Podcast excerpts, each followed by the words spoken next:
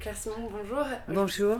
On se rencontre aujourd'hui pour parler de Première Solitude, votre documentaire euh, qui sort euh, aujourd'hui, puisque cette interview sera diffusée le 14 novembre. Euh, c'est un documentaire que vous avez réalisé avec les lycéens du lycée Romain Roland de Ivry-sur-Seine, à travers un atelier que vous animiez. Est-ce que vous pourriez nous parler de comment est venu ce film? Eh bien, on m'a proposé, il y a à Ivry, euh, il y a un partenariat entre la mairie, le cinéma, le Luxi et le lycée Romain Roland. Et donc, euh, la professeure euh, Sarah Logereau, qui est professeure de l'option de lettres et qui est professeure de cinéma pour ses élèves de première.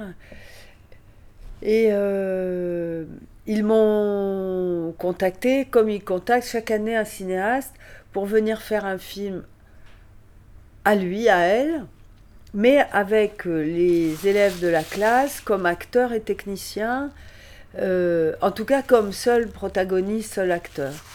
Et donc, euh, moi, je trouvais que c'était une occasion de rencontrer des jeunes gens de 16-17 ans que je que je rencontre pas très souvent, donc j'étais très contente.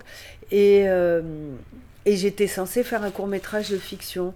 Et quand je les ai rencontrés, je leur ai dit, bah, pour écrire euh, quelque chose, puisque c'est vous qui allez être euh, les acteurs ou les protagonistes, il faut que je vous connaisse un petit peu. Et donc j'ai passé une journée avec eux à aller filmer un à un avec l'aide de deux d'entre eux. Et ça tournait. Et euh, d'une part, ils m'ont dit des choses que je trouvais extraordinaires, d'une puissance, d'une... J'avais l'impression qu'ils avaient vraiment euh, envie de parler, besoin de parler. J'étais partie sur l'idée... Euh, voilà, je leur ai proposé de parler à partir de leur expérience de la solitude, en leur disant que moi aussi... Euh, malgré les années qui nous séparaient, euh, j'avais aussi une expérience de la solitude et que donc euh, peut-être comme ça on pourrait on pourrait avoir un, terrain de discussion quoi. Et ce thème les a beaucoup émus, c'est pas. En tout cas, ils ont parlé tout de suite énormément. Et moi, je cherchais un drame de l'amitié, et, et c'est pas du tout ça que j'ai trouvé. J'ai trouvé qu'ils parlaient sans arrêt de leurs parents et de leur euh, euh, de, ce moment où ils où ils, sont euh, ils sentent qu'ils vont quitter leur famille bientôt et que il faut qu'ils se donnent des bonnes raisons aussi de le faire. Euh, mais euh, on sentait aussi cette chose qui m'a beaucoup touchée, ce euh, voilà, c'est comment une génération vit, la génération des parents, et vit et souffre et, se déchire, et, et l'effet que, que ça produit sur les jeunes gens. et on dirait que personne ne n'écoute ça. C'est vrai qu'il y a un dispositif qui se rapproche presque de la psychanalyse. Euh, en tout cas, vous donnez le ton au début du film, puisque une des premières séquences du film, c'est lorsque l'une des, des, jeunes filles qui fait le film euh, se rend chez l'infirmière, qui va un peu la questionner, qui joue un peu euh, la psychologue du lycée. et finalement, en fait, ça donne un peu le ton du reste du film, sauf qu'ils vont chacun peut-être jouer le psychologue confident de l'autre. Vous les avez fait se confier en duo, ils ne se confient pas à vous directement, mais à mm. leurs camarades. Comment se sont fait les associations entre euh, les différents... Euh, Mais déjà, ça, c'était, euh, disons que à la suite du premier jour où je les ai tous rencontrés, j'ai découvert qu'ils se connaissaient très peu parce qu'ils se connaissaient que se voyaient qu'une fois par semaine en option cinéma. Et, donc ils étaient extrêmement curieux de connaître les vies les uns des autres. Et je trouvais que et eux trouvaient que s'ils discutaient entre eux, euh, ça serait plus intéressant, ça serait plus risqué. Beaucoup, euh, enfin moi ça je pensais ça, je pensais que c'était beaucoup plus risqué pour eux de, de raconter leur vie à leurs camarades de classe que de me la raconter à moi. Euh, et que du coup, ils contrôlaient beaucoup plus ce qu'ils voulaient dire et pas dire de leur intimité. Et c'est moi qui repérais des affinités, euh, ou pas, ou, euh, euh, je, cette première journée où j'ai filmé les élèves, j'ai monté tout ce que j'ai filmé, je l'ai montré à quasiment personne, sauf à la professeure. Euh, et, ça m'a beaucoup euh, aidé à les connaître. Et à partir de là, je sentais, enfin, c'est souvent moi qui ai dit, bah, ça serait bien, parce qu'en plus, euh, il y en avait que trois qui étaient vraiment bons pour faire le son avec moi. Que il y a des amis euh, ingénieurs du son. Non, mais d'avoir la concentration, de vouloir le faire bien, etc. C'est dur, c'est long. En plus, on faisait des très longues scènes, donc il faut tenir la perche pendant 20 euh, minutes, pas se tromper, tout ça. Et donc, je, je choisissais en fonction aussi de qui était le technicien. Et, donc, et quand je sentais les affinités entre eux, quoi. Et, voilà, euh, c'était, euh, c'était un peu l'idée de revisiter, euh, je sais pas, comme ça, j'avais en tête des souvenirs de films de Romer ou de Piala, de, de, jeunes gens qui discutent entre eux. Et, sauf que là, c'était documentaire, quoi. On parlait de Romer, de Piala, mais on pourrait parler de, de Claire Simon aussi, puisque le 14 novembre ressort votre film, votre précédent documentaire, il y a quand même, euh, il date de 1992, Récréation, qui suivait déjà euh, des jeunes élèves, euh, mais beaucoup Très jeunes.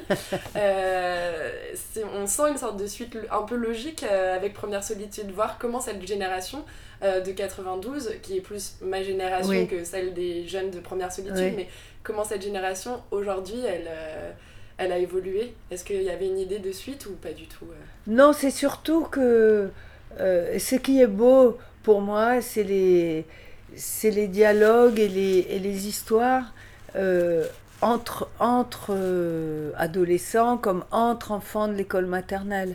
C'est-à-dire quand l'adulte éducateur n'est pas là. Euh, c'est de sortir de ce... C'est-à-dire que moi, je suis bien sûr un une adulte, mais ce qui m'intéresse à chaque fois, c'est de chercher dans, dans le dans ces dialogues entre euh, adolescents ou entre tout petits enfants, euh, quelque chose d'une vérité de, de nous tous euh, à un certain âge. Alors évidemment, récréation, c'est en plus l'amnésie infantile, personne ne se souvient de ce qui se passait là. Et on vit dans une, dans une civilisation qui a été fortement marquée, comme vous l'avez dit, par la psychanalyse et donc, euh, on a idéalisé ce, moment de la petite enfance comme étant un moment de la vérité qui nous construirait, qui nous constituerait. Et donc, euh, c'était avec euh, toute cette curiosité que j'étais partie filmer comment les enfants jouaient entre eux. La récréation est plus dure, plus cruelle, parce qu'on voit vraiment, je me souviens d'une scène du film où il y a un petit garçon qui se fait vraiment frapper par les autres sur le terrain de jeu et qui est une scène assez forte, assez dure. Euh, là, on n'est pas dans cette ambiance-là, euh, dans Première Solitude, on va pas filmer euh, ces interactions qui arrivent sûrement aussi dans la cour du lycée. On est plus dans quelque chose de leur intimité. Oh, j'ai pas tellement vu de gens se bagarrer au lycée. non, non, non, bien sûr, oui, oui, il y a moins. c'est plus sur la connaissance de la vie des autres que fonctionne Première Solitude. Parce que cette fois, euh, comparé à Récréation, vous sortez de l'enceinte de l'école. Oui. Vous sortez, vous quittez le lycée, euh, même si euh, on y reviendra, c'est un lycée qui a l'air assez immense vu le mm. nombre de décors que, que, vous y avez trouvé. Mais cette fois, vous sortez de l'enceinte du lycée pour aller toujours à la frontière de l'intimité. Comment est-ce que vous avez dessiné cette frontière? Parce qu'on va jamais aller dans la famille des étudiants, mm. mais on va rencontrer le père euh, de Mélodie, il me semble, euh, dans le, sur son lieu de travail. On va suivre, euh, on va suivre aussi Lisa qui va faire ses courses toute seule, mais finalement, on va jamais dépasser une certaine frontière de l'intime. Comment est-ce que vous avez, vous avez défini ça avec eux ou, non, c'est la logique du, film. Euh, c'est la langue du film, quoi. La langue du film, c'était le, c'est des espaces, c'est les espaces de la place publique. C'est le lycée comme une place publique, comme un forum où on parle tout le temps. Euh, j'ai pas traité tellement, sauf dans une scène, le lycée comme là où on apprend, mais plutôt le lycée comme là où on, discute. Et, et c'est dehors aussi comme là où on est, euh, on est sur la place publique, on, on rentre pas.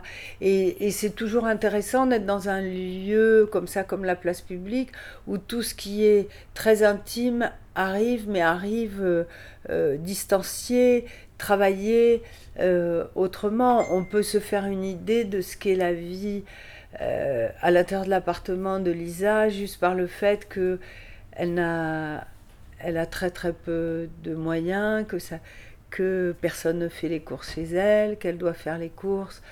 Et, donc, c'est une forme, si vous voulez.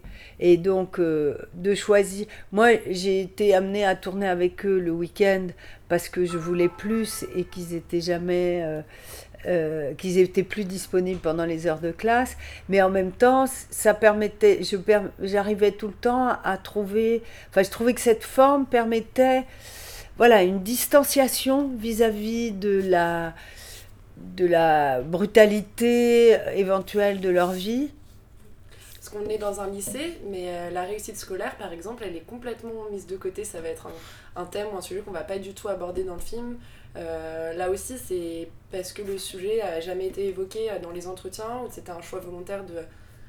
Parce euh, qu'on pourrait s'attendre à l'impact de cette vie familiale déstructurée sur sur ça et en fait c'est complètement évincé. Mais disons qu'ils n'ont pas voulu tellement en parler. Au départ j'étais partie avec l'idée de la solitude et puis je cherchais aussi autre chose qui était comment ça se passe quand on n'arrive pas à lire un texte, quand on comprend pas quoi. Je voulais parler de ça. Euh, il y a certains élèves avec qui ça, à qui ça évoquait des choses. Mais disons que leur recherche, c'était moins de se dire, euh, euh, parce que tout ce qui était du côté de la réussite scolaire, c'était il faut falloir que j'y arrive mieux, va falloir que voilà, qui était un peu de l'auto-conviction, tandis que là, ils cherchaient vraiment à comprendre, à faire un état des lieux et surtout à le dire.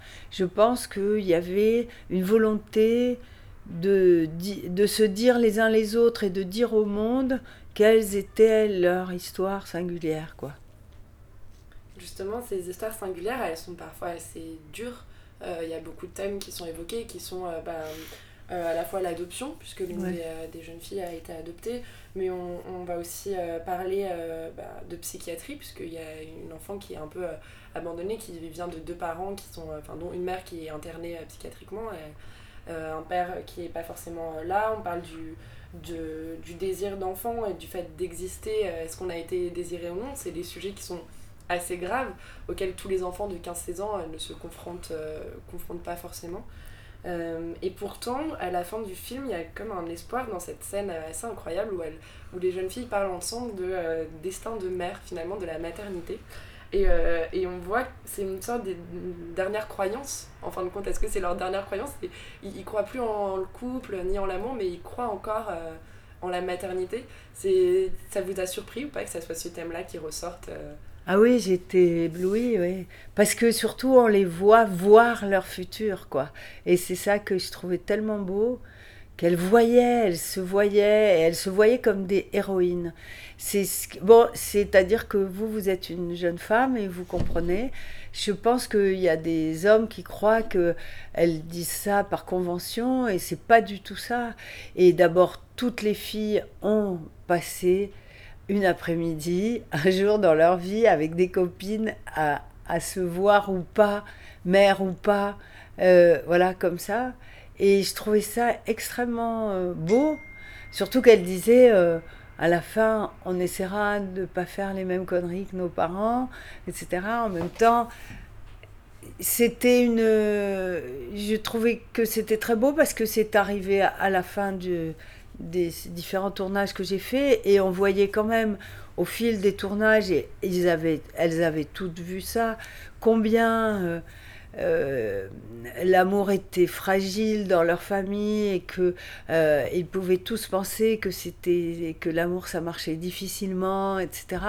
Et pour autant, l'énergie de la vie, je sais pas, leur désir leur leur faisait imaginer voilà, à leur tour de faire des enfants. Et donc elle savait, C'est-à-dire que je voulais aussi qu'on comprenne que avoir euh, parlé des familles et tout, c'était, elle savait très bien qu'un jour elle serait peut-être, enfin, qu'elle serait en, place d'être aussi des parents, etc. C'est pas seulement, oui, les parents c'est tous, euh, euh, on est fâché avec les parents, les déteste et tout. C'est, elle savait très bien qu'un jour elle serait à cette place-là. Ou pas, parce que Ou moi, pas. il y a un et l'autre psychogénéalogie que j'ai trouvé incroyable de ce personnage de Lisa qui dit, moi je veux parce que j'ai pas été désirée, je ne souhaite pas. Euh, voilà. La maternité ne m'intéresse pas, en tout cas, c'est pas une priorité dans ma vie. Voilà, voilà. Et c'était d'une justesse, mm. c'est d'une justesse assez. Euh, ouais, ouais, ouais. Assez dingue. Ouais, ouais.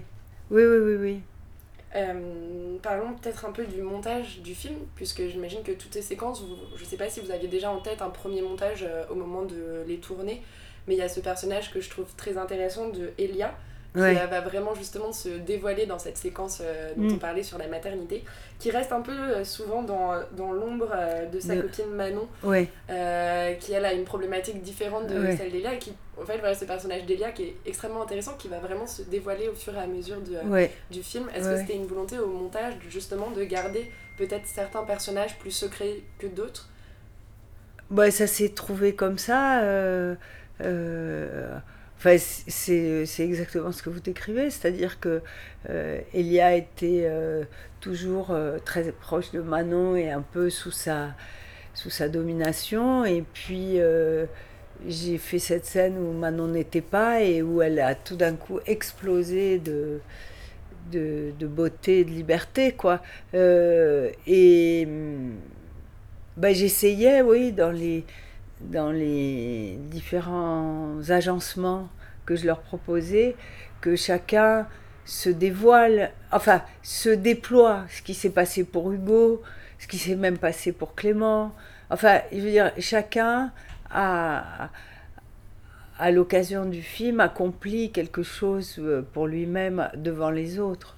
Et, et donc, bien entendu, que moi j'ai voulu au montage suivre quelque chose de ce mouvement.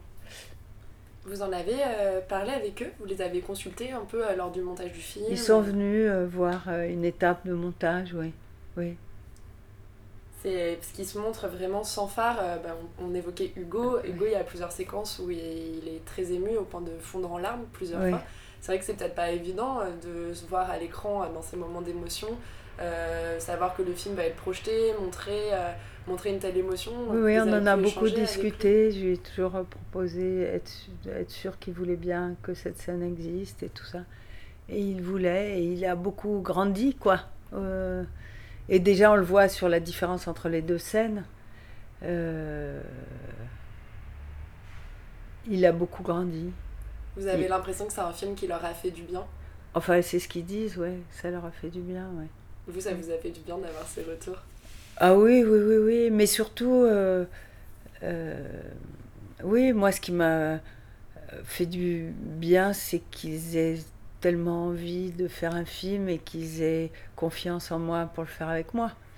Euh, et c'est. Et je pense que j'ai pas. Enfin, je l'ai fait en, les aimant énormément et donc je. Voilà, je pense que j'ai pas trahi leur confiance, mais.